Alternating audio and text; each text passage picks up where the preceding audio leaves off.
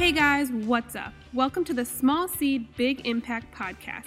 We hope these episodes plant seeds that inspire big impacts in your life.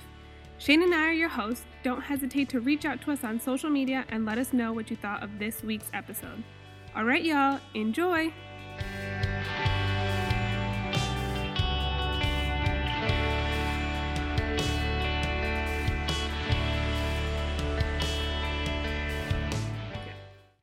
Cold of the night, when you finally broken your insomnia, or so you thought, you awaken from this terrible dream you can't quite understand, so instead you cling towards a light switch because the darkness in the room seems to be swallowing you whole with no escape. In the light, you know you are safe. It's no coincidence, excuse me, for the Savior died to comfort you on nights like this. On nights like these, it's no coincidence. These night terrors began the day you decided to partner with your future, no longer speaking life into dead situation, for the enemy knows. The only way he can stop you is by trapping you in your mind like a thief in the night, only here to steal, kill, and destroy your hope, to tamper with your journey, causing a ripple through your destiny in the light. You know you are safe. For the Savior died to comfort you on nights like this. On nights like these, isn't it funny? These night terrors began the day you decided to silence the enemy's voice and started walking towards your purpose.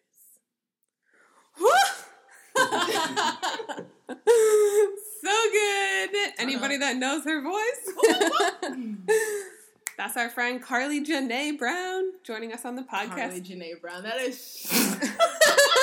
what do you like want to be called? Because I call you Janae. Well, yeah, but so like Janae's your stage name, name. is like And Brown's Car- my last name, and Carly. Carly's my middle name. So Oh. you just got my full government, not in order. But I go by Carly Janae Poetry Wise. Carly Janae. That's it. No Brown in there. No Brown. Disclaimer. Because I'm like we, I call you Janae, but Right. like your all your other stuff So is true. Carly. Whenever I have to look you up, I'm like, wait, what? okay, yeah, this what's her Who am I name? talking to today? um, we met you. I'm gonna do a quick little intro, and then we'll jump into it. So we met Carly. Don't we read my notes?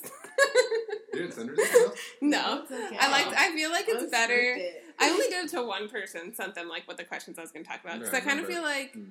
it's better to do it on the spot. Oh yeah, it is. You Yeah, know, I mean, then I it's like a more genuine answer Yeah. or a m- more genuine Plus, to see conversation. their faces is fun. Good thing there's no camera. Somewhere she might have one in the corners. No, but we met Carly the summer of 2018, which is crazy because it's 2020 now. We've been knowing you for a while. She was our first intern when we first moved to Raleigh. Yep. And she's our mastermind behind all of our beautiful design, like everything that has to do with design, all of our watercolors, our website. What else? What else were you up to? Just literally everything. when we Yeah, rebranded, some she was like, photography. "Yep, the photography." She took the She photos was on the book the- cover. It's somewhere. It's right there. Oh yeah, she took the photos for the Redemption book cover. How do you feel Of about that? It's pretty cool Oh, to cool. see your That's work nice. on print. I should give you a book. You should probably never read it. Yeah, You can just have it for like. It's your just, photo. just rip. Actually, just give her just that. she don't need the whole No, book. the book. No, the book's like. a cool It can be physical like thing. A, yeah, just keep it in a drawer somewhere. Someone finds when it in her move, house. when Like, you move, you're like, oh yeah, Look at I'm on a book cover. I did do that. Put it in another drawer. yeah, never, never have it on display because people will Read really be like, No No one is knows going unless they on?" Open it. Well, No yeah. one knows unless they open it. Also, Unless it's like the most like mainstream. It's like not a lot of that aspect of the book. It's this a one lot was of- more like she tried to make it like a lifestyle book. Okay. Yeah, but anyway, I mean, don't the read cover it. is intriguing. I don't think it's your thing. The bit, yeah, no, so probably not. Probably not. I But- mean, the cover would totally draw me in because the word redemption. So Yeah, That's that was for my tattoo. That's fine. okay, that's pretty cool. Oh, I rem- is it? It's on your back. It's right here. Do you have a tattoo on your back? Yeah, it says gangster. Okay. Two of the. Total, yeah. This one's from this one. So. yeah, the redemption of the gangster. That's good. But lately, you've been up to doing your own thing. You have your own design agency now, which is Creative Roots, Yes. and done you, your homework. girl, you know, I've been following you anyway, so I already know what you're doing. But I She is also the host of Naked Exposed podcast, which comes out Slight plug. every Every 15th and 22nd of the month, unless it's an off season, but we're currently in session. currently in session. And the poet slash I don't know, do you call yourself like an author or is it a poet for your book? Titles are Because tricky. yeah, it's a don't know. poetry. It's a book of short poems. So Yeah. it's called Did you write a book? It hurts to Mhm. heal. Did you write a book? Mhm. You're an author. Okay, So by default, author. I'm an Yes. author who's a poet who speaks. who also speaks. Who also I can also talk.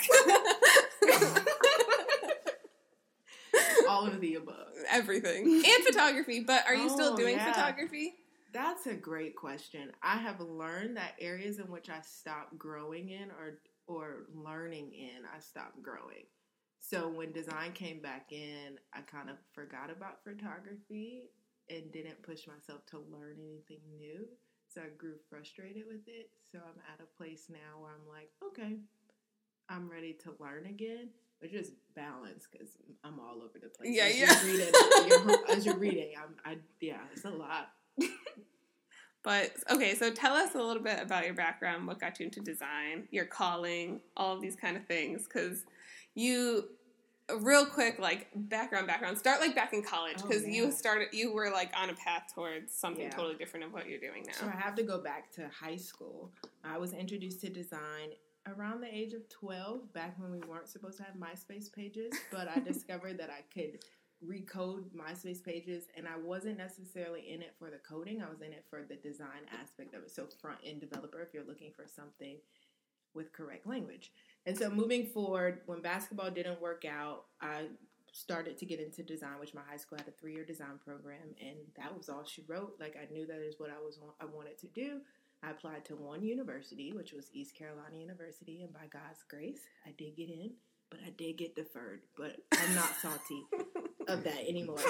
anymore, dot dot dot. Anymore. and so I went on this journey. I said I was going to be creative director for ESPN. That was my goal. Senior year came. I had the opportunity to become the first African American vice president for my student government.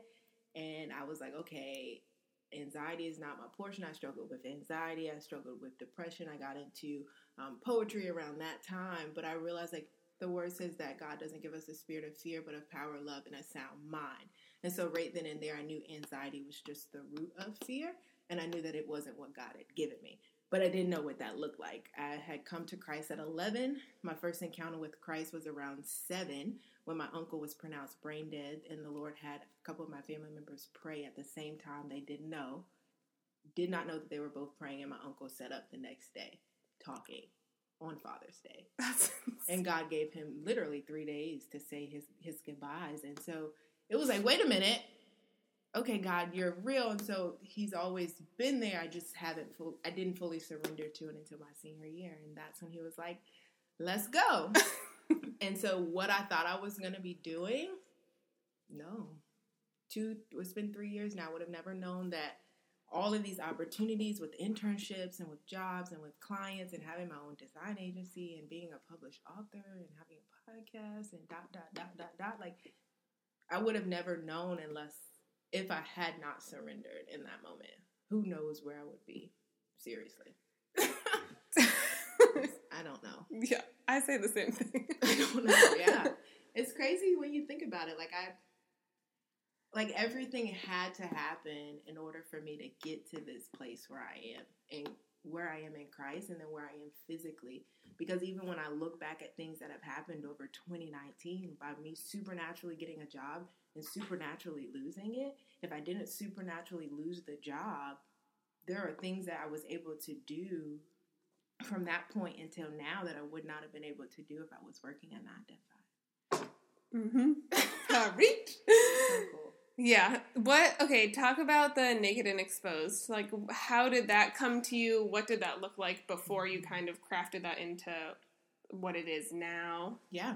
So at the end of my collegiate year, once I gave up everything that I thought my life was supposed to look like, especially when it pertained to creative director for ESPN, and the only reason I wanted to still participate with sports is because I had created an identity out of brokenness. So because I felt like me and my dad didn't have the best relationship, but I knew that him and my mom both played on a sports scholarship. My dad played basketball at East Carolina University. I felt like, well, if I stick with sports, like, oh, my dad will love me a lot more. But it's like, wait, my dad loves me a, lot already. I just need the perspective to see it. And I'm not going on a tangent. I promise. Like, there's a point to this. So when I surrendered that over and um, just said no to some opportunities, like moving out to San Francisco to work with a design agency that is works hand in hand with ESPN. It's like, wait a minute. Okay, I'm saying no because this is not what you want me to do. And so my university hired me temp as a full time designer once college ended. And I took the leap of faith, moved back home, and realized that I wanted to figure out what life looked like designing for the Lord or creating for the Lord, even though I was at this crossroad where I was like, is design even what I'm supposed to be doing? And so I applied to this internship with Elevation Church, and of course, you select three different roles that you want to go to. And of course, I got picked up for graphic design. And I'm like, okay. what were your other two? Photography and creative writing. Oh, okay. Or writing. So, yeah, like social media. And long story short, I got picked up for graphic design, and it was the most challenging, painful season of my life. Like, when I say everything went left as soon as I moved to this new territory, like I call it my wilderness season, but I realized that it was a season where I needed to heal, to understand what the mother and father wounds are, to really seek the Lord by studying the word, and then just surrendering, like fasting, praying, and allowing my community to show up for me. And in that process, I. No, I'm just kidding. Okay, let me come back. Because my like y'all, my mind will run like I'm all over the place because I want to make sure that I'm telling the story correctly. And so during that season, as I was studying in one of the um, sessions of Coffee in Christ, which we would get up at early in the morning. I was about to say something real crazy. Let me come back. we would get up real early and um, just seek the Lord. And I remember reading Hebrews four thirteen, which we will all stand before the Lord naked and exposed, to whom we must give an account. And I highlighted it. And when I got back home, I realized that I, there that I had been writing. I had I was off of social media the whole time I was there. And I was like, let's see. Like, I, God told me I'm supposed to write a book. He's told me I'm supposed to have a show. And when I looked down at my Bible, I was like, okay, naked and exposed. Like, like God, you've called me to live transparent. You've called me to sacrifice my scars for public display so people don't feel alone. But it wasn't until about four months after I started to run with this vision that I realized na- the naked and exposed, which is the abbreviations are NAE, are the last three letters of my first name. And it was like, whoa, okay, that's confirmation. That's neat. That's really cool. I've actually never heard that story. Yeah. Of how, yeah. I didn't know. I'm like, I actually have never heard this before. how do you, how do you leave behind an old identity? Because you were stepping into a new mm. identity, and this is like a thing that I think a lot of people struggle with is holding on to old identities, or even who maybe identities that other people give us. Oh, this is a great question what I am coming to learn is that there is only one truth. And that is sometimes hard for people to grasp because it's like, well, I have my truth and you have your truth. And yes, our individual truths make up our, our realities and it shapes our perspectives based on our experiences and our upbringing. But my truth comes from the Word of God. So I have to take what I believe to be true and take it to the Word of God and allow God to show me Him through it and so, if you read the story of Moses and Israel, the difference between Moses and Israel is because Moses knew God for who he was, his character, his nature, his attributes. Israel only knew what God could do for them as far as blessings. And you'll see that God wanted to give Israel all of him, but they said, no, we don't want that lest we die. So they basically shut that off. We're too afraid. Let Moses can be the only one that's in communication with you. And so for me, it's realizing that when I discover who God is for his for who he is as far as his character, God says he's patient. God says he's long suffering. God says he's he's just, he's merciful, he's kind, he's loving. Once I start to see the truth and who he is and to know that he's never changing, I'm able to take areas of brokenness and pain that I thought were true and realize like, wait a minute, that's not true. Um, so for example, coming back home was hard for me because it's like, no, you're you're supposed to be sending me out like an arrow. Like, why are you sending me back home? But God's like, the only way to know you're healed is to go back into an area that's caused you the most pain and to walk it out. And so reality is is yes my parents got divorced when i was young yes my parents love me but my parents are human and they only operate out of where they are and so i had to allow god to show me his perspective for both my parents so that i could see where i thought my mom was judging or criticizing me was really just her correcting out of love but because i was broken or wounded or looking for affirmation in other things outside of christ I realized like that's not my identity. It goes back to the ESPN thing. That identity was birthed out of brokenness because of me seeking that affirmation and approval from my dad, not realizing that my dad he's given me all that he knows how to give me, and where he lacks, God makes up for the rest. And so it's like, sure, at the end of the day, I am a designer, I am a poet, but first and foremost, I'm a child of God. So I introduce myself as a child of God and I make sure like I'm learning how to walk out that characteristics, those characteristics, so that that's the first identity people see. And then, oh yeah, I design too, or I write, you know. But my first identity is looking through that lens as a child.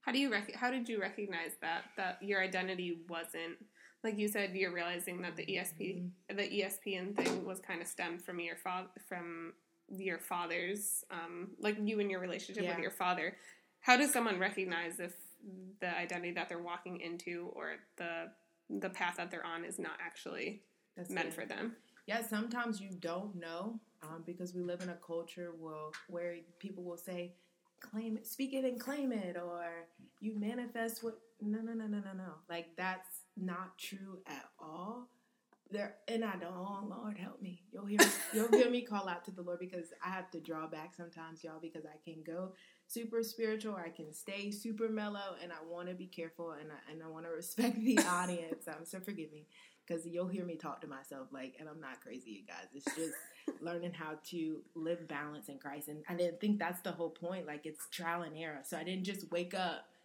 and be like, oh, I'm here, I've arrived. I still haven't arrived. Like there are still struggles and challenges, and, it, and it's really just a process of taking thoughts captive because I know the Word of God, and because I know the truth of God, and because I've experienced God in ways that I don't even know how to explain. When thoughts come up that try to send me back into my past, I know I now have the authority to say, wait a minute. God's word, based on Philippians 4 8, says to think about what's good, to think about what's pure, to think about what's just, to think about what's honorable. And when I think about being anxious or when I think about not being good enough, that's not God's nature. Why? Because God says that I'm fearfully and wonderfully made. And so it's really just been a trial and error, era of taking my thoughts ca- captive and actually walking it out. I wish I could say back when I was in ju- my 11th year, I was going to say 11th grade, uh, junior year of college, that when I said, okay, I'm going to give my life to you, that the next day it was a cakewalk. Like literally, it's been almost, it's been three years three, four, almost no, three. It's been almost five years. How old am right. It's been almost five. I've been out of school for three, but then junior year is like two years in from senior mm-hmm. year. Like it's been this has been a five year journey. And it's like I just had to really study who he is to understand that even what I thought was true, even areas in which I have argued people down, fussed people out because this is true, I had to ask for forgiveness because I was wrong. But that's the process. Like, we'll never be perfect, but we're constantly being transformed to look more like Him. And it's not to say we're not going to get it right or we're not going to have down days, but it's learning how to take the tools in which He has given us based on our relationship and based on who the Word says that He is and walking that.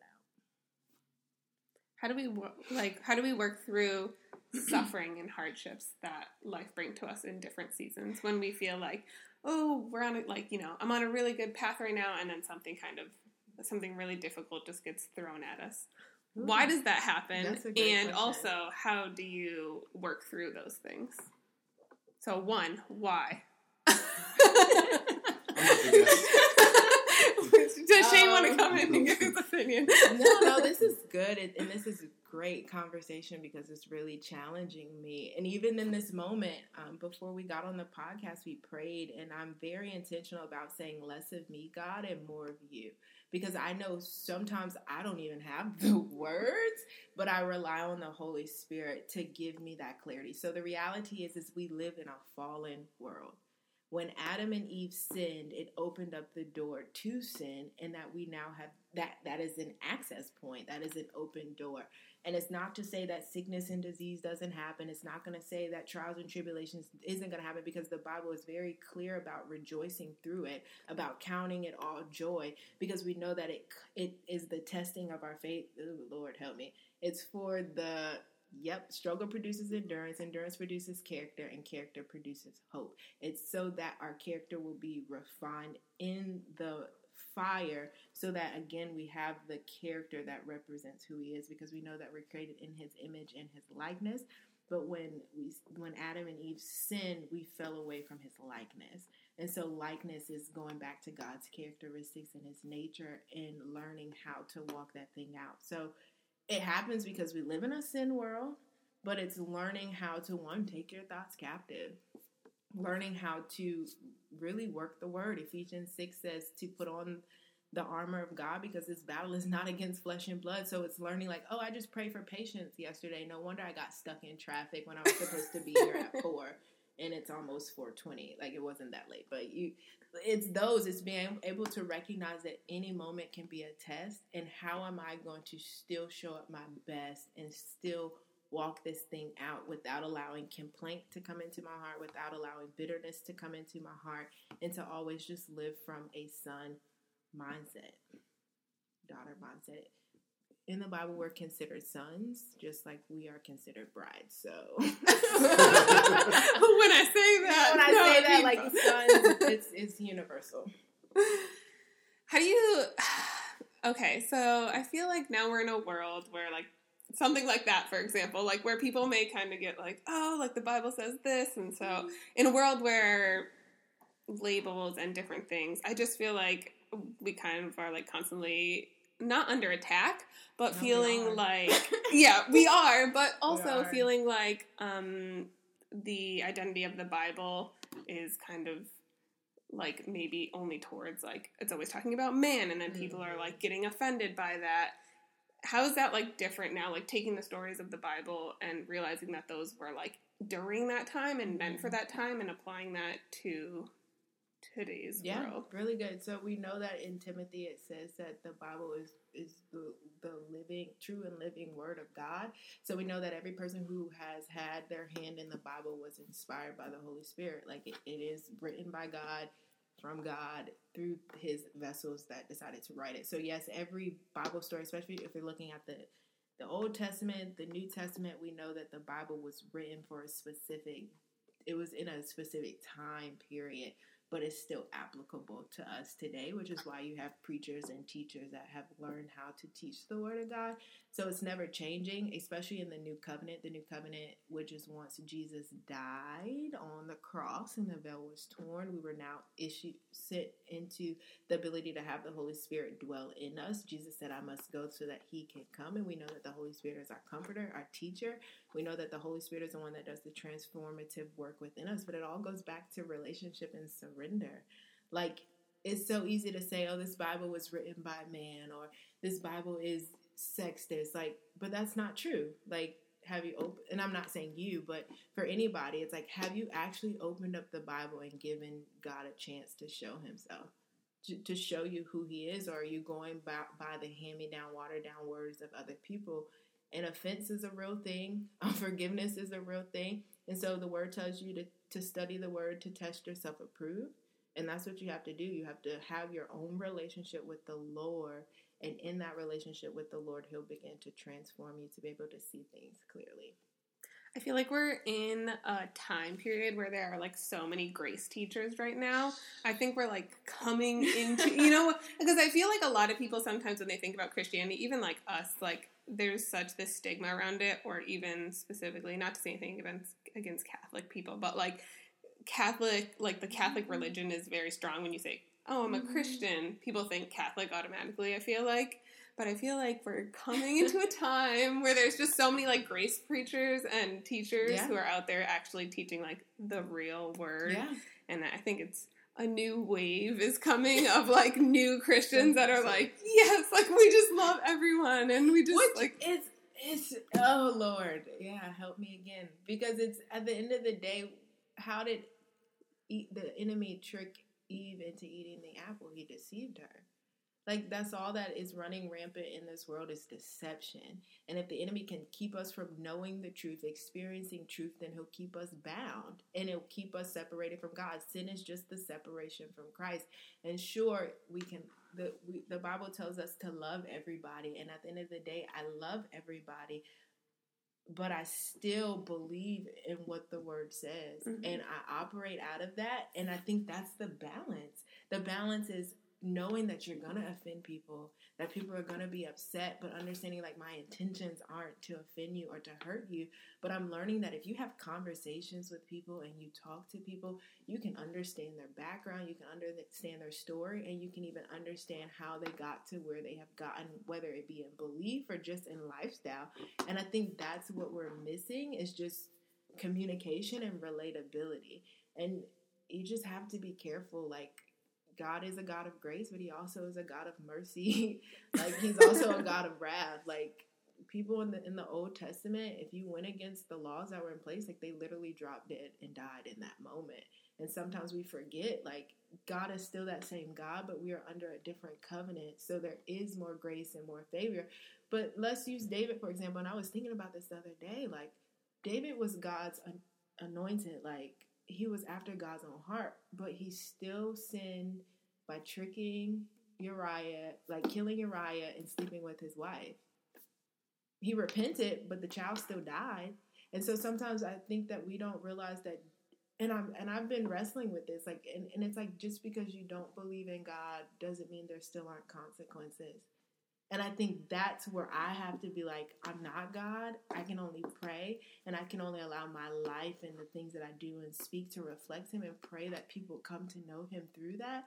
And I think that takes the burden off of my shoulders to know that I'm just one vessel. But at the same time, like there's still consequences for our actions and there there's still blessings for our actions. And so that's the I told you it's an ongoing process. because I'm learning and I never want to get to a place where I'm like, oh, I got it all figured out. And I don't even want anybody listening to feel like condemned because God is not the God, He doesn't condemn. God is the God of conviction.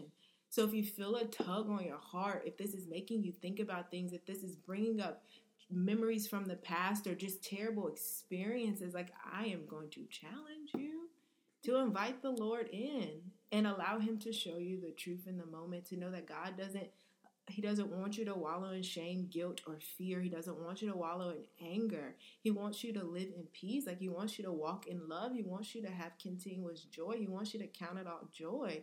But we have to be okay with surrendering to, to the nudge of the Holy Spirit because that's what it is. And that's a whole nother topic for a whole nother day because people have, you know, different, their perspective of the Holy Spirit can sometimes be spooky and strange, but he's not. Um, so, yeah is our ego in direct battle with our spirit. Oh, yeah. the, flesh and, the flesh and the spirit is always duking it out. You can read Galatians 5 where it talks about um, it talks about walking after the things of the spirit. It talks about what the things of the flesh are. And so that's where it says like we're supposed to have the fruits of the spirit, which is peace, love, joy, patience, goodness, gentleness, kindness, self-control. And then it talks about things of the flesh, like in our our flesh and our spirit are always and that's that I think that's sometimes where we get caught up is because it's pleasurable or because it's fun and exciting. I mean, being being a believer is not a cakewalk. Like it's not because you have to die to the need to be justified. You have to die to the need to find pleasure and stuff like to to no longer find pleasure in things that were once enjoyable. It's closing the doors and not entertaining. Like for example, I I was never a huge drinker, but I gave up drinking back at the beginning of 2017 because even when I would drink, I was convicted. But I didn't know that that's what that language was. It's conviction. And then I had to stop listening to secular music. And I'm not saying, and it's like everybody has their own different conviction. That's, so funny. That's that's, him exact, too, that's yeah. exactly what I. I'm like, what I that's literally well. you but too. I, ha- I had to because the, the word says to guard your gates. And I know for me, as soon as I listen to one secular song or I let my guard down just a little bit, I'm singing songs that I didn't even know I remembered, you know? And so I just, for me, I have to be very intentional. And I've had some very interesting conversations with some of my peers who can still listen to secular music and still worship the Lord and it not interfere. And again, and I get it, it goes back to their people group. Sometimes we're all assigned to different people groups. But for me, I can't do it. And so that's another way in how I walk this thing out is learning like what are areas that are stumbling blocks in my life and how can I create boundaries so that I don't go back because with the Bible says that God is not a God of temptation. So he doesn't put things in front of us for us to fall or to stumble, but he is the God of the way out. So he always gives us some way out. But whether we take it, that's a whole other story. That's how you are too with music. Like, yeah. music gets me. yeah, Even t- old television gets me too. yeah. But yeah, but I'll like, I cave into it though, and then I'll like, I'll like go on like a downward spiral. I'll like over listen to it, and then I'm like, and then something like really bad usually has to happen, and then I'll come back Come up. back up. But I, I, I think when I first, I probably in prison, so I was 22 probably, and I probably didn't finally listen to secular music until 2016. Yeah, I was gonna say because mm-hmm. even when we were, I t- went yeah, when we were together, he years, still wouldn't. yeah. So four years, I was like, because I started in prison, and then it was 2016. I think I finally like started listening to it again. That's when you think you're like, oh, I'm strong enough. I'm oh, okay. I can do it. I'm like, oh, I'm strong enough. Oh, okay, okay, God, Psych. you want me to? Hmm. But I know that God gives grace in a moment. So like, there will be times where some people from college will hit me up and be like, hey, we're da da da da da. Do you want to hang out? And my natural reaction is like, no, like you know. but then it's like, wait a minute, like God. Wait, why?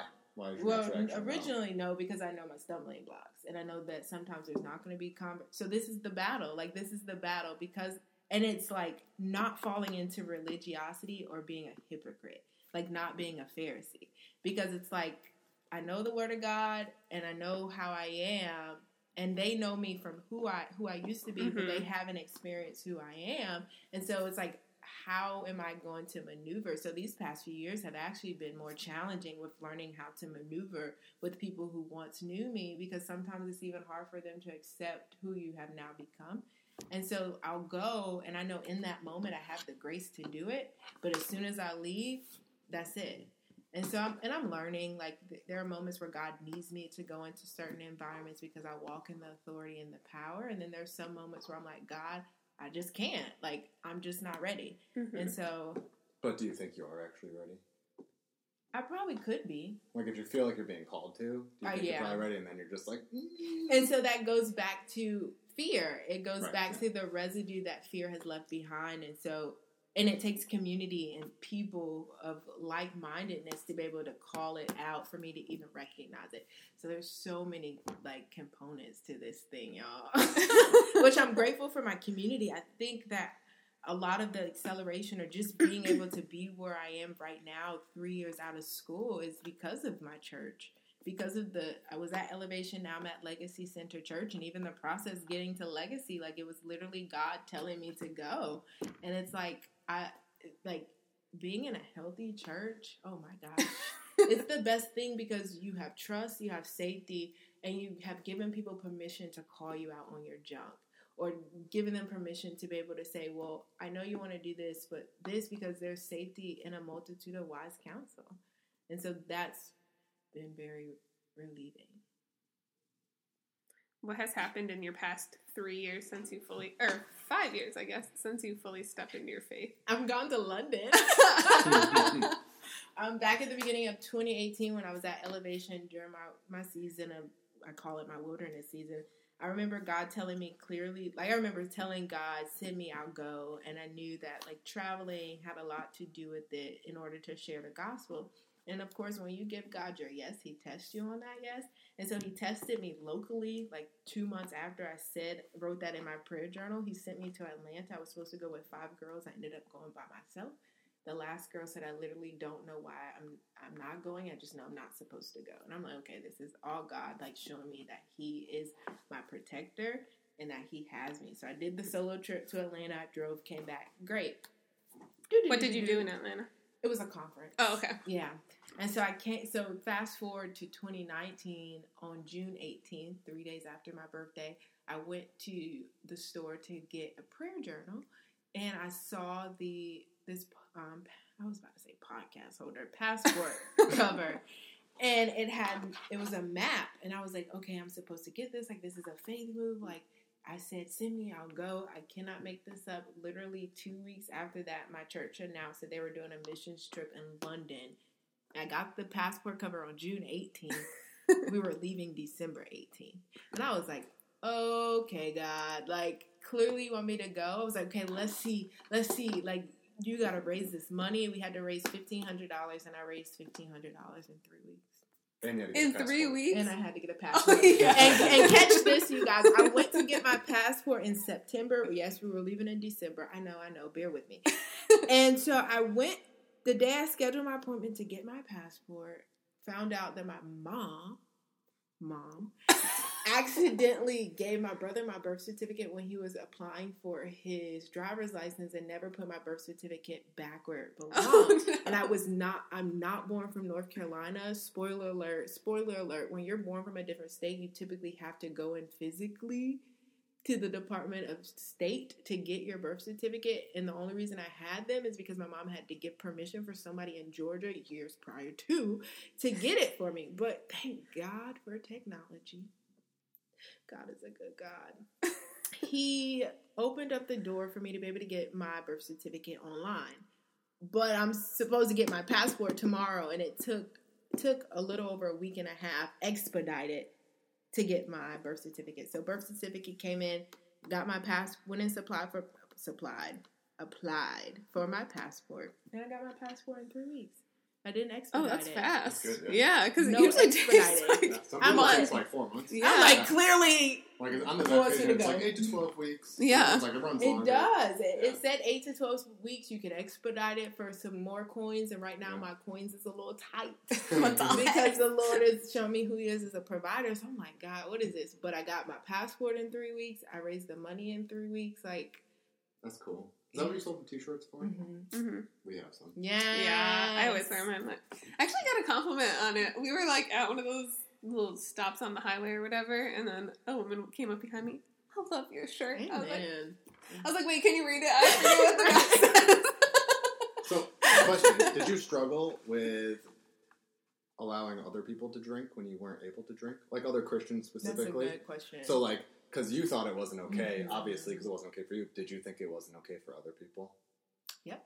Right, me too. Hard, hardcore. I it took me a don't- long You time. wanted her. You I still you tell wanted, people you wanted her to say that. No, I knew she was going no, to I- because like I do, she has like- a very similar story. Like when you come to the states and you're like called to try to I don't like to use the word convert, but lead, yeah. um, which ends to conversions. Anyway, it's marketing. We're marketing. We're Right, marketing like, tools. We're walking advertisement. We're, listen, Um, but anyway, but I had the same problem, and I still do to this day. Like I don't like when people drink. I think it's a terrible tool. But like some people can do it and be perfectly fine. I'm just not one of those. people. I'm not one of those people. Zero. Like, Yeah. y'all, I have crazy stories. Like, I just could not understand how people could get blacked out drunk and not remember. I mean, Because the one time I tried to get, like, I drank, I'm like, why can I see this person's mess? Like, why am I. Like I was extremely aware. I'm like, get me out of here. Like it, it was one of those. But it's funny that you asked that because I came across a post today where the person, like, it was a scrolling post that says, "Are Christians allowed to drink?" And I think the person's like breakdown was extremely beautiful. I mean, at the end of the day, yes, we all have different convictions, but it goes back to the root. Like, why are you drinking? Oof. are you Like- drinking actually- because alcohol is is a antidepressant? So if you're drinking to cope, if you're always going for alcohol, if you're always running for alcohol in social settings, like there's a problem. And forgive me, but there is a root, and that root needs to be addressed because, yeah. I don't know anyone who's like genuinely happy that drinks. No, I Not a don't single either. person. Like I don't. It's so strange that socially that's like a thing you do. Like Mm-hmm. you go or like anything you're doing, oh, let's have a game night. Okay, yeah, like let's drink also while we're having a game night. Like or you just go to the bar where you're and the just people who around. drink like want you to drink because they I know like deep down I know they feel bad about doing it and they want you to like contribute into it. Listen, Um, But yeah, but yeah, most people think I don't drink because I'm like religious, but it's not why I don't drink. I don't drink because when I drink, I'm a terrible drink. Like I get angry when I drink. I become very angry. But that's good. That lets you know your boundaries and, and the doors that you just will not go back down in. Now, I'm gonna challenge you on this secular music, you know. I'm gonna give it time. no, I go through phases. Right now, I'm on like my YouTube kick. I'm like only listening to like motivational stuff, okay. which usually is how I like respark my brain. Mm-hmm. And then I'll listen to like motivational music, which is kind of neat because it's like what's that? Especially like like so I like hardcore music. Like I listen to Christian rap. Okay. Because I don't like contemporary Christian music because it's yeah. slow. Um, I like it when I'm in the mood, but like most of the time, never, most of the time I'm, I'm very, like, I'm like very extreme usually. But like motivational music, it's like it's usually hardcore, kind of screamo. Is there screamo Christian music? Yeah, there is like Skillet. Oh yeah. Oh yeah, Skillet. You've never heard Skillet? No, I, I never knew them in I love them. Either. Like they're yeah, we'll play some music after, before you leave. But like they're like they're like they're very motivational. So okay. they're they're all about like being like they're in song Invincible is probably like one of their biggest ones um, or Monster, which is kind of yeah. cool, cool. But that's a good one too. But yeah, they're like very hardcore, like hard metal, bass drops, screaming, and the Christian ones don't have swearing, but the other ones do. Yeah. What do you feel about swearing? I don't. What no? What like do you think, feel about swearing? I, don't, I don't like it. I'm curious. I'm just. I did mean, you use? Oh, did, oh, what?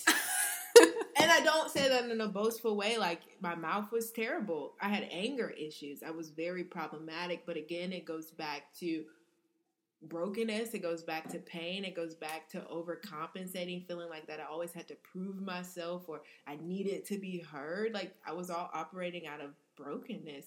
And so alcohol and cursing were in secular music were the three things that were like instant. Mm. Um, and my pastor does this analogy where she, um, she they bring up they they break up like crackers or I can't remember what they break up, but they put it in a cup and I think it's crackers and they pour water in it. And so what floats to the top is the low level stuff that immediately starts to go away once you start to surrender to Christ, which is typically like swearing and depending on where alcohol is as far as like the root of why you're doing it. But like the the the little stuff comes up, but then it's like the deeply rooted stuff that begins to take time to uproot. And so cursing for me was one of those low level stuff. It was like mm. I can stop this, like if I want to, and so I stopped. And to this day, when some of my friends, or I'm not gonna say some of my friends because all my friends do not curse, and it goes back to who I surround myself with. But I may have, there may be a couple that may say a curse word here and there, and it's literally like, like why are you cursing? And it'll go into a debate. But I think that's healthy. I think you have to have those type of friendships that challenge you. But I always think I'm right.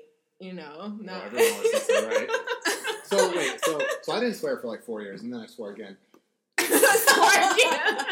you know what though? It's time. literally like what you're saying. The people you surround. Yeah, it's, yeah. I was gonna so say it's the reason I stopped, The reason I started listening to secular music again is because the kitchen I ran was always playing in the background. Like all my employees would play it all the time, and then it would like slowly creep no into my mind.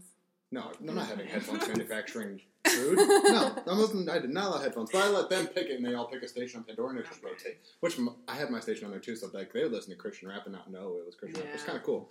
Um, anyway, I think if you're really strong-willed, you can surround yourself with that. I'm not one of those people. Oh no, I don't. Like, I don't think any of us are strong-willed, and I think that goes. Some people back. can though. Some people can like be that one person in the middle of a hundred and just like radiate themselves. Some people can. In which way? Like in the kingdom or outside of the kingdom? Because I I have a only, person from the kingdom. Yeah, I can only see it successfully. Right, yeah. I'm thinking about a life with a bunch of darkness. Okay, so that's what I meant. Like, but that's not me. Okay. Yeah. I need, I need, I need, I need like, outlets. I, like, need other I can lights. like seven people, but no, I am the light, and I'm one of the lights in the dark. Like, I can totally be that one person that's just like, hmm. and then that's why like building this business is so like pressing on my heart because I know that I have an opportunity to create something that culturally is around Christ without it being all up in your face. All right, back to my question. Yes. so, do you think so? Like people like uh, Tony Robbins, who use to swear as like taboo to like penetrate your brain. Do you think like the swearing words are incorrect, or do you think the intention behind swearing is what's incorrect? That's a great question. Mm, that is because I personally think intentions matter more than words. Because I know people that say really nice things but they're trying to insult you, Mhm. and that's just as bad as swearing. Like, who even said swears were swears? This is like I. This is like this is my person. I'm just curious what you think. No, I think it's good. I wish I could say I knew who Tony Robinson is. You know Tony Are you serious? And I might, but speaker I might not. Like maybe like he's like the top number one for like forty He's like- years. I know And- Eric Thomas and and, like a huge Les Christian. Brown. Oh yeah, Eric Thomas, Les Brown. I love both of those people. So maybe it's Tony just Ro- me. Les Brown talks about Tony Robbins. And he, Huh? You know what? Tony for Robbins is white.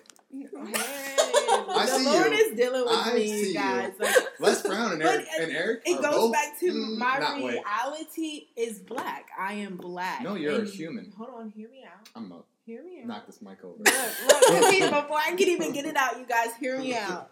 I know that race reconciliation is something that's on my life, but again, it goes back to the roots. Like it goes back to what systematically has been put in place. And so my first point of contact are always African Americans if I can control it. Can I count on my hand how many black professors or teachers I've had over my course of school? I sure can. So my yes, my reality is white in a sense, but my personal experiences always go black. Why? Not saying it's intentional. But is Tony Robbins white? I'm Of about course to Tony look Robbins him is white. up. Is he? I feel like no, he's he's white. like a mixed. He kind of looks That's like a mixed person. like but that's crazy. because like I associate with more urban people because I grew up really urban. So I like Eric. I, I, know like who he is. I know he is. I only know him because he always came up on YouTube. But the first person I ever listened to on motivational was Eric Right. Thomas, Be- and then Les Brown. Not because they're black, because they're urban. And I, it, this is a very great. It's something again. It's why you have to have community because I would have never known that my personal point of contact or references would be African Americans. Mm. But in my reality, it doesn't seem like that's ever the case because I'm not. I don't ever feel like I see a lot of African Americans in my reality. Why? I don't like you don't really see them, and that What's was your church like? well, my church is black, but I'm saying, I'm saying like in the context of like life, when it comes to like the realities of life, like my schools, like I was always the only African American, like within my programs, and so I never. what about when you went to like Elevation? I was one of like five, like, and and that's also another thing that I'm like starting to learn is that like even the segregation within the churches, like there's only a black church because of quote unquote white churches not speaking up for black rights or not standing against slavery. And again, I'm not trying to go down that path, but this is my life. So I'm called to faith, I'm called to race reconciliation, and I'm at a very interesting point in my life where I love design, but I also love social justice. Mm-hmm. But what does that look like? And if you wouldn't have pointed that out, We should make I another wouldn't podcast have where we talk realized. about social justice. because like I hate the movement of any race being specific to one race or any sex being specific to one sex mm-hmm. for the movement. It, like really bothers me because like what usually black people talk about that they face for segregation. I'm white and I face the exact same thing of like police discrimination and false imprisonment. yeah, And I went through the same cycle that people say only it only happens to black people. yeah, But I'm like, listen, I've dealt with the justice system and I've been in prison with thousands of inmates. It happens to all people, every single one of them. And it's I like really about. I'm like I think collectively everyone needs to come together and stop segregating completely. that's it's a Well, that would be like the greater big picture. Right, but I I think- mean, that, I I think think that's What I'm the saying, as long as people focus on one race at a time, that's never going to happen. But I, for me, what I am learning is because there has never been an acknowledgement towards the discrimination, is why there's, and this is what I'm like studying and Hmm. not, and it's like there's never been an acknowledgement like, okay, you guys were enslaved. Like, yes, we thought you were lesser than human. Like, it's always been Can I ask you a question? sure. Do I need to apologize for you to forgive me? No, so these are these are valid things. So it's like them bringing in Christian Christian principles, and the reality is we're supposed to forgive. But I think this also paints the the picture of like how generational curses are passed Mhm. along, how bitterness is passed along. So I'm walking in a reality of what my ancestors had to deal with, not even realizing that some of this baggage isn't even stuff that I created. Right. But Mhm. how do I have the conversation? Well, I'm just now coming into the truth of the segregation or just the realities even within the church. Like this is all new information for me. So now how do I operate out of this by making sure that Christ is center and that my feelings don't get in the way of how I operate? And how do I not discriminate another race because I'm trying to figure out the truth of my own race? And then it's like, well, then that makes well black like okay, wait a minute, like let me not make this about black power. Like no, no, no, no. Like it's about unity, but what does that look like without you know repeating the cycle. So it's it's y'all it's so complex, but it just shows you how much the enemy has been at work. Mm-hmm. But then it just also points to just how much God has been at work because of the movements. Even this conversation, like I'm a black girl sitting in front of two white people, and we're having a conversation about race and God without. I'm pretty tan, by the way. I'm I'm on the Oh, I'm you a people. I'm saying like I'm without without like the conversation going so left because I'm used to that. And Wait, I feel to- wait, well. to- I feel Sorry. like the energy, or recently, what's been happening, especially like politically. So, Mm-hmm. if we want to talk about like where social justice and politics and all of that is, it's so skewed right now. Like who we have in office right now is what's creating this world that I know you feel like it's it's segregating worse, but I feel like I feel like he, he's but I feel like he's- already been there. Yeah, but I feel like he's uprooting all of the good things that happened by like Obama That's being so in office. and it's like it like that. I like I feel like he's just highlighting more and more or trying to segregate more and more and create create the issue worse than it Right. actually I agree is. too. That's, That's yeah. interesting. I, yeah, because whenever you focus on yourself, you don't see anyone else. Right, but Which is I what he's see trying it to do. different. Like I see it in the sense of him just exposing what is all. But doesn't Always hate just create there. more hate? Yes, it can. It does, but at the same time, Like if you still hated your hate's dad, how could you ever love him? but that happened, right? That was a fact. That's But it- something true. Yeah. But like, does talking about it every day No. correct it? No. No. No. No. No. Right. So then, how would talking about the hate of black people correct people from not being hated? Jane, I think you're spot on. I'm just, like, I just love. I, love, I this is think you're spot on. Like about. hate doesn't negate hate. Like you have to meet hate with love. Right. And it goes back to character and transformation, and it goes back to realizing that you can't do it in your own strength. Like you need the help of the Lord. Period. And I think this points back to Christ. Like I think for so long people have been trying to do it in their own strength, which is why we keep failing. Mhm. Which is why even these questions are like highlighting, like, wait a minute, Janae. Yes, you're called to this, but you you need me to do this because you don't want to keep repeating the same narrative that creates an even bigger segregation. Like, how do we come together by recognizing both rights and wrongs and then moving past those rights and wrongs without constantly talking about the wrong Mhm. and without putting the wrongs to the side and, and moving forward. And so I wasn't prepared for this. Right now. Like I wasn't prepared for this, but I know that this is the shift that is happening. Um, and I'm just going with it. But you're you're right. Like hate doesn't it can't. You can't use hate to change things, but my perspective is that this hate has already been there and now it's just on a national a, a national level so that people can actually see it for what it is. You don't think that makes it worse? No, I'm not saying it doesn't. I don't. No, I think it's terrible all the way around the board. But I, I have a soft spot for Trump, and I know I get those weird looks every time. But I know the Bible says that every person that's in authority was placed there by God, and so I know that Trump has a purpose for his position. What's his? just kidding. I don't know. I I'm just kidding. I'm just kidding. I don't know if we'll ever. I don't know if we'll ever fully know like In the this bigger time. picture in this time. But I know for me, like my assignment is to just pray, um, because the Word talks about like it's God's desire that we live a good and peaceful life, and that we're praying for our leaders. And so I'm like, okay, God, I may not understand, but I'm gonna just just cover this man. Just ask for wisdom because he is our president. Like you know, like what he does does affect us on a on a global Yeah. scale.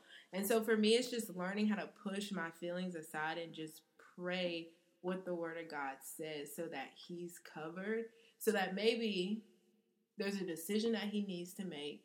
And because we prayed, that decision was met, made better than what it would have been if we had not prayed Correct. because we interceded. So, before we, I have another question. Before I ask you your question, I think I don't think it's like I don't think black oppression is what matters the most in this movement that everyone's talking about. I think government abuse is what matters because they abuse it to everyone. Mm. Like they discriminate and kill and abuse anyone who gets in their way. I think it's two different subjects. I think government abuse is a real thing, and I think black oppression is a real thing. I mean, it, if I could, my reality I think, is but I that think every poverty oppression is a real thing. Oh. like if you're in low class, which is a lot of black people in the south, right. but if you're white and low class, you still stay there. But do you feel like those are three separate things? No, because Like- I don't think I think blacks are in low class because of slavery. But do you But think if there was over, But do you think if there was a black low class person and a white low class person, I think they're both they treated would get- they would get treated the same way if they were both like in Being that a- situation? Being a white kid who was poor and treated that way, yes. So you, but were you up- with other white kids or were you with like what Most was the other white kids? I think you bring a very great perspective um, because this is bringing me to a moment where I was sitting at the table with uh, the one of the governors. I think it was is Roy Cooper our governor now? We Or don't that was know the last. I know, like, don't don't ask me. No, forgive me. I'm like just getting into really understanding politics and really being educated. But whoever the last Republican governor was for North Carolina, had the opportunity to sit down with him and a couple other student representatives, and they were talking about scholarships and the black, you know, bringing in the minority experience. And I realized in that moment, I can't adequately speak about the minority experience here because I'm not a kid who's here on student loans. Like my parents are paying out of pocket. Hmm. So my reality doesn't even fit the conversation in which you brought me in here for. But if I didn't have this role, there would be no black representation at this table. So I think you bring a very interesting perspective that's not often talked about. Like I, I, I've never thought about that, but I and I think it's just because there's always been, and then my reality is even as like different. I like my how I grew up is completely different than you know poor low class individuals, and so it's always been an interesting dynamic, and I think that just makes it so much more fun of a challenge to to find a solution for. And I know the solution is here but I don't even think these questions that you have would this listen y'all I wish y'all could really see the inside of my brain because it's like these are things I've just never thought about or never noticed and it's like these conversations are important if we don't have these conversations then we won't even know what the other person is thinking and I I'll even think that's the solution. Like less blaming, less Mhm. assuming, and more conversing and getting to the deeper understanding of how this person thinks like this and how did this person get here. Because even though slavery and oppression is in my my my culture, I can't necessarily say that I've always been oppressed. do, do you think focusing on color though stops conversing? I don't think we can have conversations without focusing on color because of how much it has been in But I meant, do you culture. think because black people hate white people, or black people think white people hate them, they don't stop and converse with them? That's what I meant by like making color the factual like number one point stops from people like you and I talking about openly about this. Yeah, I think color has a lot to do with it. I think sexuality has a lot to do with it. I think class has a lot to do with it. But that's why I think focusing on that's bad. And I'm not saying that it's not, but what is the solution? And I'm not saying you have the solution, but if this is all we know how to do is to segregate, because somewhere along the way easy. we were taught to do that. Like, how do you now raise up a next generation around You stop Unity. focusing on the segregation. Like it can't be the forefront of all battles. That's the only, I, in my opinion, that's the only way. Like if you take out the differences between you and I, and we're all just one very human kind. There are no, there's no more, there's no blocking. Like if I grow up thinking that But she's just but good point that you that both of you guys made because there's so many different set like it's not just black versus white or whatever because there's No, also know. women versus man. There's Right. also religion like, like, re- everything. yeah. no, I know, but like you got to take that all out, like completely. But I it's think also it's part of easier an- to take race. This is so common like it's so deep. Now, what I can, I don't think uh, gender needs to be taken out. I think there are specific but I meant, like, roles women that thinking- women have. But women think think they're not good enough as men. and that like because in the seventies they were treated less than. So like that anger and hostility and them trying to be like, I gotta do better than the man, Mhm. and then that creates some anger towards the man. Right. And then like And the easy So- way to but that's what we have combat to get rid that to go back to the Word of God, because though we are created equal, Yes. there are things that men can do But that's how you have to physically that we can't. Right. and the same with race. Like if we're all created equal, what matters to you black and I'm white? Hey guys, we know what Shane is passionate about. It's so beautiful, and I'm so excited to see what solutions and I just what he does with this like because controversy. this. I don't even think this is controversy. I, I, like think what people find controversy. I think this is spot on for my own calling, so I don't even think you realize what the Holy Spirit is definitely using you in this moment because this is the first time I'm even like stepping up to the plate after I've gone and really surrendered my life over to Christ to even face race things. Hmm. Because that's what I was passionate about in college, but then it was it was always anger driven. Mm-hmm. It was always, let me tell you, da da da da da da da da da. And now it's like, whoa, I've been three years removed. What does this even look like now that I know who God is and I know His nature? And I think it's really cool. Jesus always listened, probably like five or ten times more than he ever spoke. Which is, I think Christians always speak. They're always like down your throat real fast, like. But Jesus always listened to everyone first, and then through like discernment, gave a different answer to every person, which is kind of neat. It's just kind of cool, but like, to think about. Because even uh, in what you said, like you said, isn't the way to get over it to stop talking about what has been segregating us. And it's like, huh, Oh, that led me back to my question. I really wanted to ask you. Do you have a definition for forgiveness? forgiving. What's the definition for forgiveness? I've never defined it. I just believe as forgiving What, as so if you forgive somebody, what happens to you? I release it. I'm like, God, I forgive them. I understand that their intentions may not have been what I believe it to be as what has happened. I ask that you show me truth, but at the same time, I'm not going to carry this junk with me because I don't want bitterness and I don't want I don't want it. I want a clear heart. I want to still be able to communicate, to talk with them. I want to still be able to bless them and move forward. I want to forget it. And I think we've been taught like, oh, forgive but don't forget. No, no, no, no, no. My pastor talks about it all the time. The whole part of forgiving is to forget it. Blank slate, white, completely washed. That's your answer. Like that was your answer. Like how do you get over It's black oppression and slavery? Like the fact that slavery doesn't exist anymore. How do you how do you get over it? Yes, forgiveness. Anyway, I'm done. I'm. Good. Podcast is over. For me. no, it's so it's really man, yeah.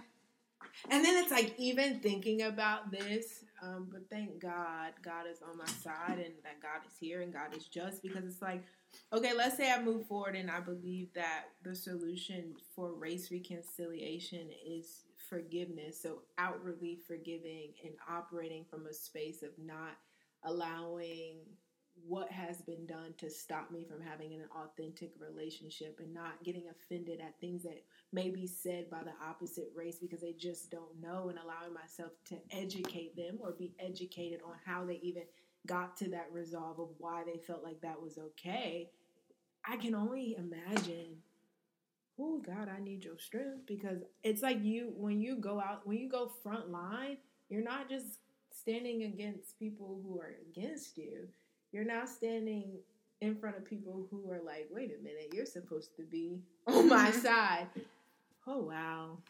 this was such a good like this just took a turn that I wasn't It- expecting, but, that's it was he is. Yeah. Like he's always confirming.